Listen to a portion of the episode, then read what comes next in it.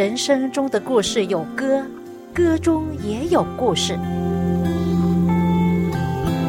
这个节目将带给你在人生点点滴滴的经验中，如何体验到能力和丰盛。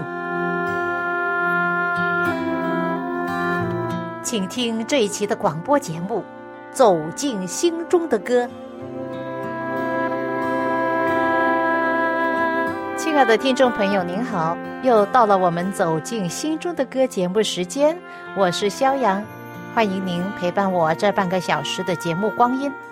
大家都知道，在印度，二零二一年的四月份就开始了爆发很严重的新冠状病毒的疫情，二十四小时超过有三十五万的病例啊，非常厉害，而且呢是连续很多天。真的是创世界最高的纪录。印度的疫情完全失守，以闻所未闻的激增速度，如同海啸一样，把印度已经很薄弱的医疗系统逼得到了极限。可能你也看到新闻，了解到印度不缺乏防护用品，因为他们当时放弃了防护。二零二一年的四月份，印度有大选的集会。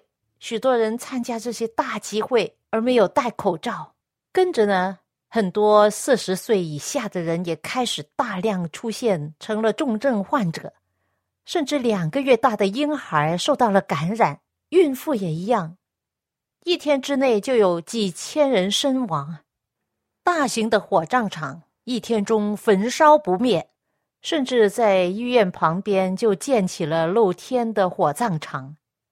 昔日游人交际的公园也被改建成了焚尸台，他们的尸体就一起的燃烧，骨灰也混在一起，都分不开了。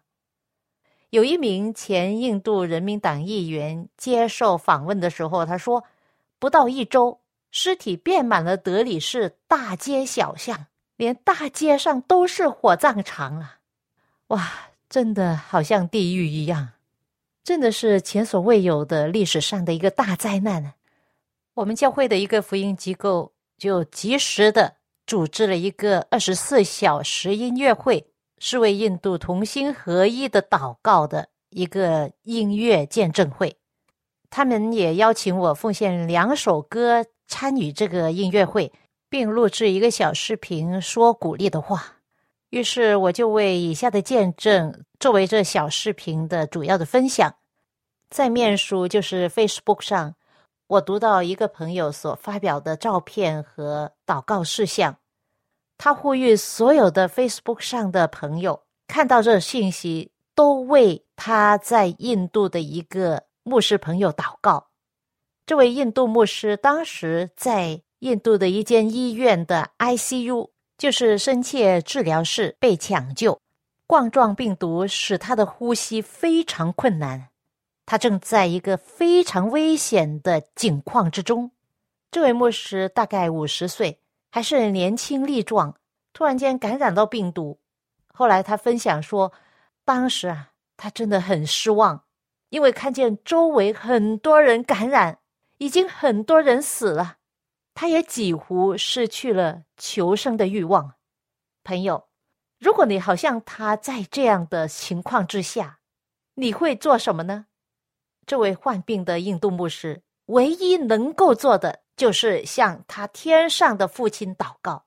他说：“天父上帝啊，你是我全能的上帝，你有能力医治，也有能力毁灭。主啊，如果这是你的旨意的话，求你医治我。”让我能够恢复，再为你做美好的见证，衷心为你工作。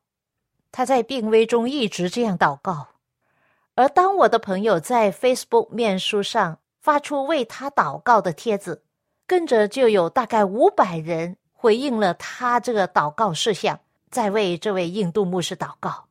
我们的天父上帝是垂听人的祷告，在医院的深切治疗室二十八天之后。这位印度牧师度过了危险期，转到了医院的隔离病房。十天之后，他就能够出院了。他真的很感恩上帝。他在十天的隔离期间，在面书发表了文章，感恩上帝，也感谢各位为他祷告的弟兄姐妹。他描写到他患病期间的那种的恐惧，还有他目睹医院周围的这个环境，他身边的许多病人都被送去了火葬场。在这样恐怖的环境中，上帝垂听他的祷告，使他脱离了死神，恢复了健康，可以继续为上帝工作。真的，我看了他这一段的见证，心里面深深感受到人的生命是何等的脆弱，但是人接着祷告来全新的信靠上帝，却是人类最大的祝福。有很多人没有得到医治。就去世，是不是上帝偏待人？朋友，你认为呢？一首歌之后继续分享。现在请听由感恩之音诗班所奉献的一首诗歌，是感恩之音的原作，歌名叫《耶和华护卫其子民》。依靠主耶和华，像在西安山，坚定必不动摇，从今直到永恒。天恩伴我脚步，生命如泉水长流。虽然有时遭难，身心疲惫不堪，但我仍仰望你，伸手保护一切。耶和华是我救，我必不知缺乏，喜乐平安充满我心。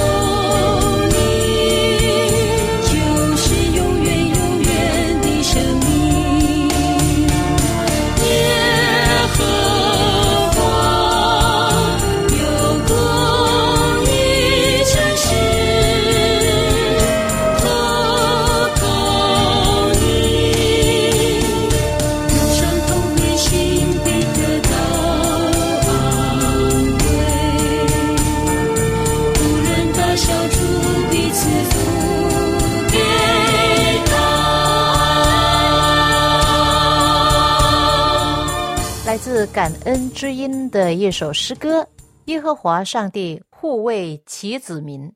是的，上帝的子民是有一个特权，就是天赋上帝跟他们立约说：“我要永远做你们的上帝，你们要做我的子民。”我相信他们的生命其实是得到保障的。上帝的子民在这世上也会经过死荫幽谷，但是就算失去生命，又何妨呢？如果你我的生命已经在上帝里面，我们是属于他的了，那么是生是死都不能够叫我们与上帝的爱隔绝。最终，人的命运就在乎你是否已经选择了上帝，是否专心的做耶稣的门徒。就好像印度那位牧师一样，他已经立志一生一世服侍上帝，上帝就给他机会。天赋上帝是一位洞察人心的神，他知道每一个人的心里面所选择的。圣经彼得后书三章有一句话说：“上帝不愿有一人沉沦，乃愿人人都悔改。”就算这世界上我们没命了，但是在基督耶稣里面，我们的生命得以保存。当耶稣回来的时候，真正的生命才开始。因此，我相信。在这世界上，每一个人都有机会听到上帝的福音，都有机会悔改信主，得到救恩和永恒的应许。但是，许多人不选择上帝，是永远不肯悔改的。我相信，在世界上经过了这么多的瘟疫、跟战争、疾病、天灾人祸等等，那些去世的人，上帝已经心中有数了，他们的生命已经有定局了，因为上帝已经知道每一个人他们所选择的是什么。这世上不论是死人活人，都是只有两种人：一种是等候死亡的审判，另外一种人呢，就好像主耶稣所应许的说：“复活在我。”生命也在我，信我的人虽然死了，也必复活。朋友，我希望你是属于那些真正信主的人。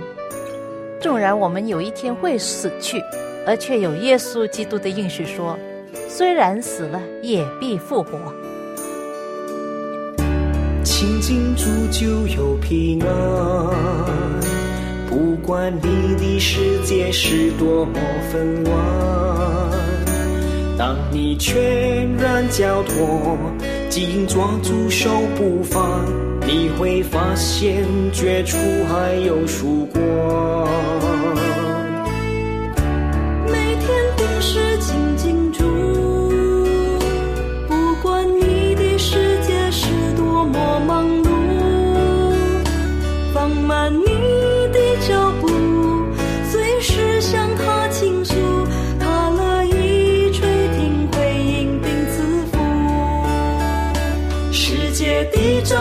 水叫人着迷，却无法与主的家训相比。是与非绝不两立，要圣洁就要科技，凡事先求他的国，他的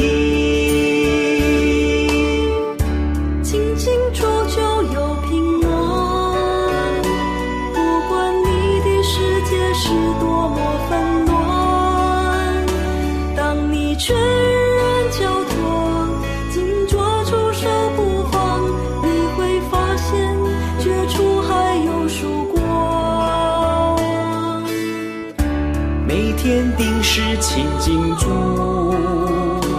不管你的世界是多么忙碌，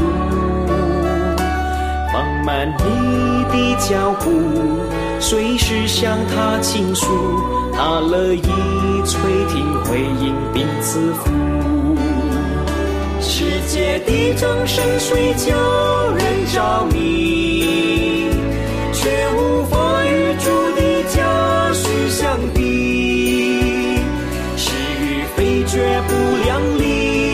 要圣洁就要科技，凡事先求他的国，他的义。世界的掌声水叫人着迷，却无法与主的家训相比。是与非绝不量力，要圣洁就要科技。凡事先求他的国，是先求他的国，他的义。来自三一六第三专辑里面的一首诗歌，歌名叫《亲近主》，非常美好的一首诗歌，是不是？虽然这个世界一片黑暗，但是亲近主耶稣的人就有平安。以下我跟你分享一个真人真事。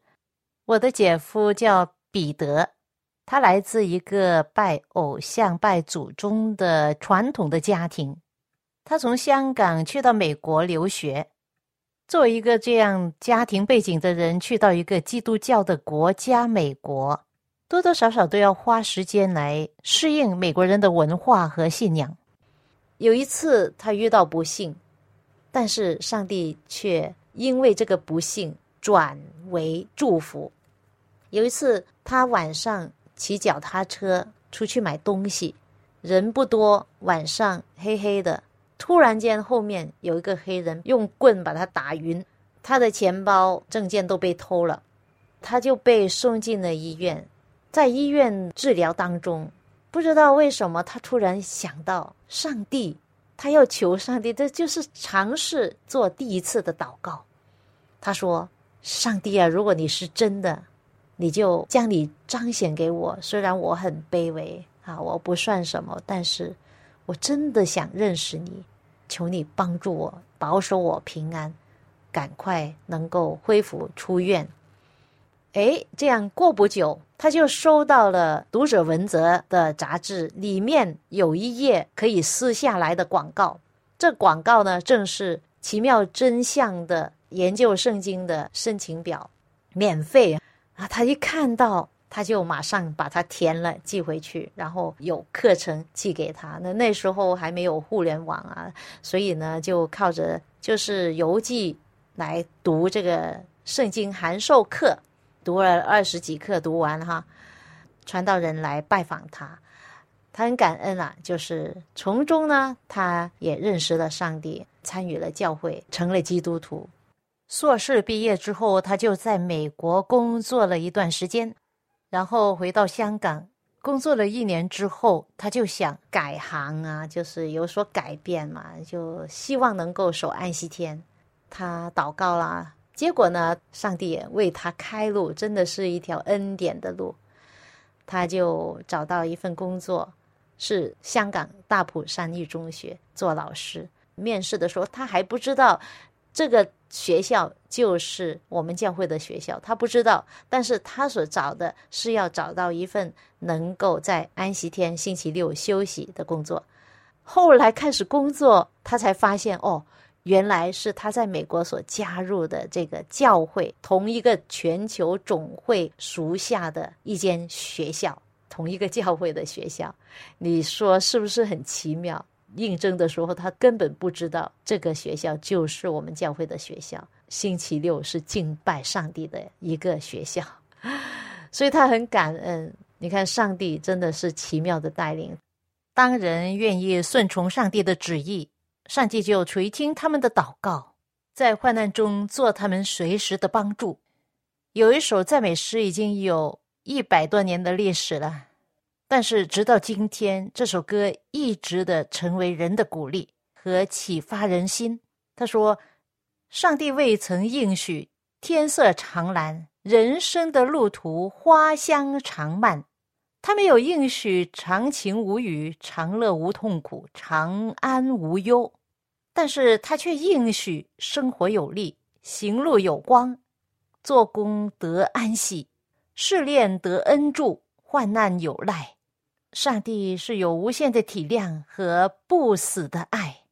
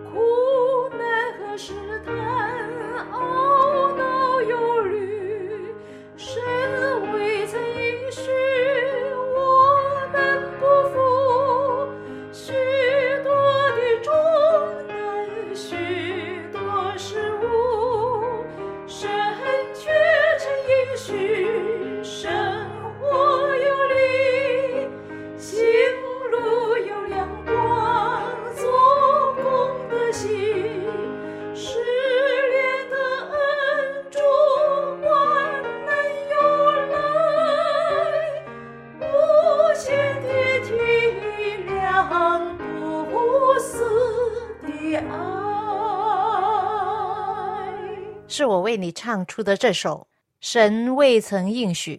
这首美丽的诗歌的作者是加拿大人诗人安妮，她的原名是 Annie Johnson Flint。安妮在一八六六年十二月二十四日生于美国的纽约西。三年以后，她的母亲在生一个妹妹的时候就去世了。因此，安妮和她的妹妹就被一家人收养。以后，他们就搬到加拿大的一个城市住了。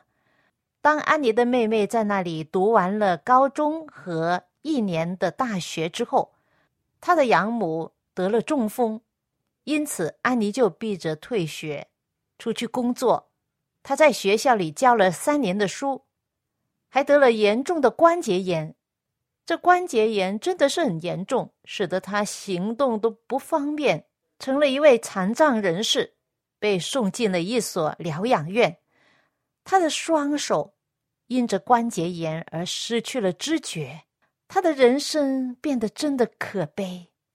别人看来他真的是没用了，残废人，很可怜。但是他在疗养院孤单痛苦的日子之中，上帝的爱在他心里面不仅没有消减，而且越来越旺。因着他而蒙恩的人常常说：“当你看到安妮的脸的时候，绝对不会想到她是一个那样受痛苦的人。任何时候，他的脸部都照耀着耶稣基督温暖的阳光。”安妮依靠上帝的爱，靠着主极大的能力，她非常忍耐，而且她不放弃她的理想。她做了一个简单的工具，套在头上，用自己的头来帮助自己学习写字。每一次他在做作业的时候，他用整个心灵把作业放在祷告中。虽然他身体有障碍，但是仍然不忘记他的使命。他经常出去，把福音的单张派给众人，因着他送出去的福音单张和福音的书信而蒙恩的人难以数计。后来他的情形越来越恶化了，他的腿也不能动了，他很长的时间要一直躺在床上。许多教会的兄弟姐妹去探望他，也希望他在孤独中。能够给他一点安慰和帮助，但是当他们来看安妮的时候，每一个人都深深的被安妮所说的话、所做的事而感动。他们说：“我们去本来是想帮助他，但是我们根本不是去帮助一个有痛苦的人，而是从他那里得到极大的帮助和鼓励。”朋友，现在你明白。为什么在这一位残障者的手下能够写出如此的一首诗歌？就因为在他里面的属灵生命的丰富，和他与天父交通的这样的密切的关系，使他常常能够安息在其他的人没有尝过的那种甜美安舒的经历中。安妮写的这首诗，神未曾应许不止一个音乐版本。现在我要唱出跟你分享的版本，是由杨伯伦先生谱曲，《神未曾应许》。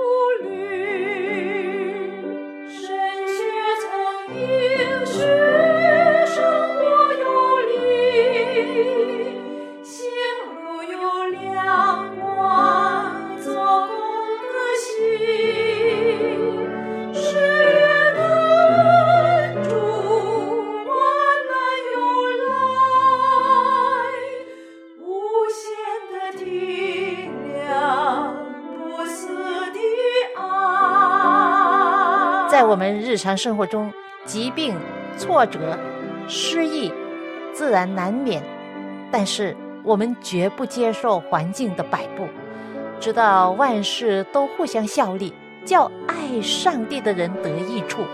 朋友，我们只要顺从一切的事，无论是大事小事、好事坏事，都有他的美意。上帝必让信靠他的人经历到他的大能、医治、引领和安慰。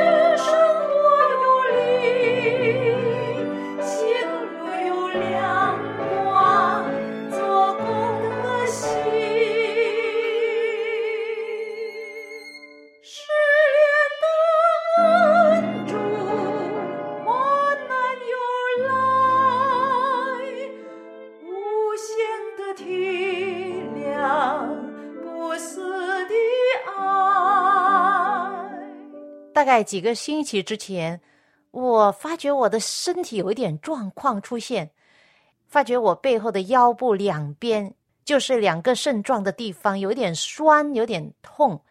于是我就祷告上帝，我说：“上帝啊，我一路以来都挺健康，现在突然间这肾有问题呀！我平时都注意喝水的。后来有一天我在祷告中，上帝似乎告诉了我。”那段时间我回了香港两个月，很多时候在晚上陪家人看电视，一看就两个小时，浪费了很多时间。那一段的时间几乎没有做什么上帝的工作，上帝就这样让我知道，圣灵叫我悔改。后来我回到美国，我仍然做同样的祷告：上帝啊，求你医治我，我要悔改，我要为你继续做美好的见证。现在没有时间可以浪费的。第二天我去打球，当我在运动跑的时候，我后面的腰部完全没有痛了。我真的很感恩，我相信这是上帝给我的启示，也是他亲自医治了我。在这经验中，我发觉到上帝随时都在看着我。当我活在他的旨意之中，我的人生就会凡事顺利。这是对我个人而言，当然，上帝在每一个人的生命中赋予不同的责任、不同的使命。但是有一点是共通的，就是信靠上帝就应当将他放在首位，凡事以他为念，这样才活出他给予我们的丰盛的生命。在约翰福音十六章三十三节，耶稣这样说：“我将这些事告诉你们。”是要叫你们在我里面有平安，在世上你们有苦难，但你们可以放心，我已经胜了世界。朋友，我不知道你的生命是否已经在耶稣里面，那我们在他里面也可以战胜世界，将来也在复活日与他相会。朋友，你期待那天到来吗？愿上帝赐福你和你的家人。我们下一次走进心中的歌节目中再会吧。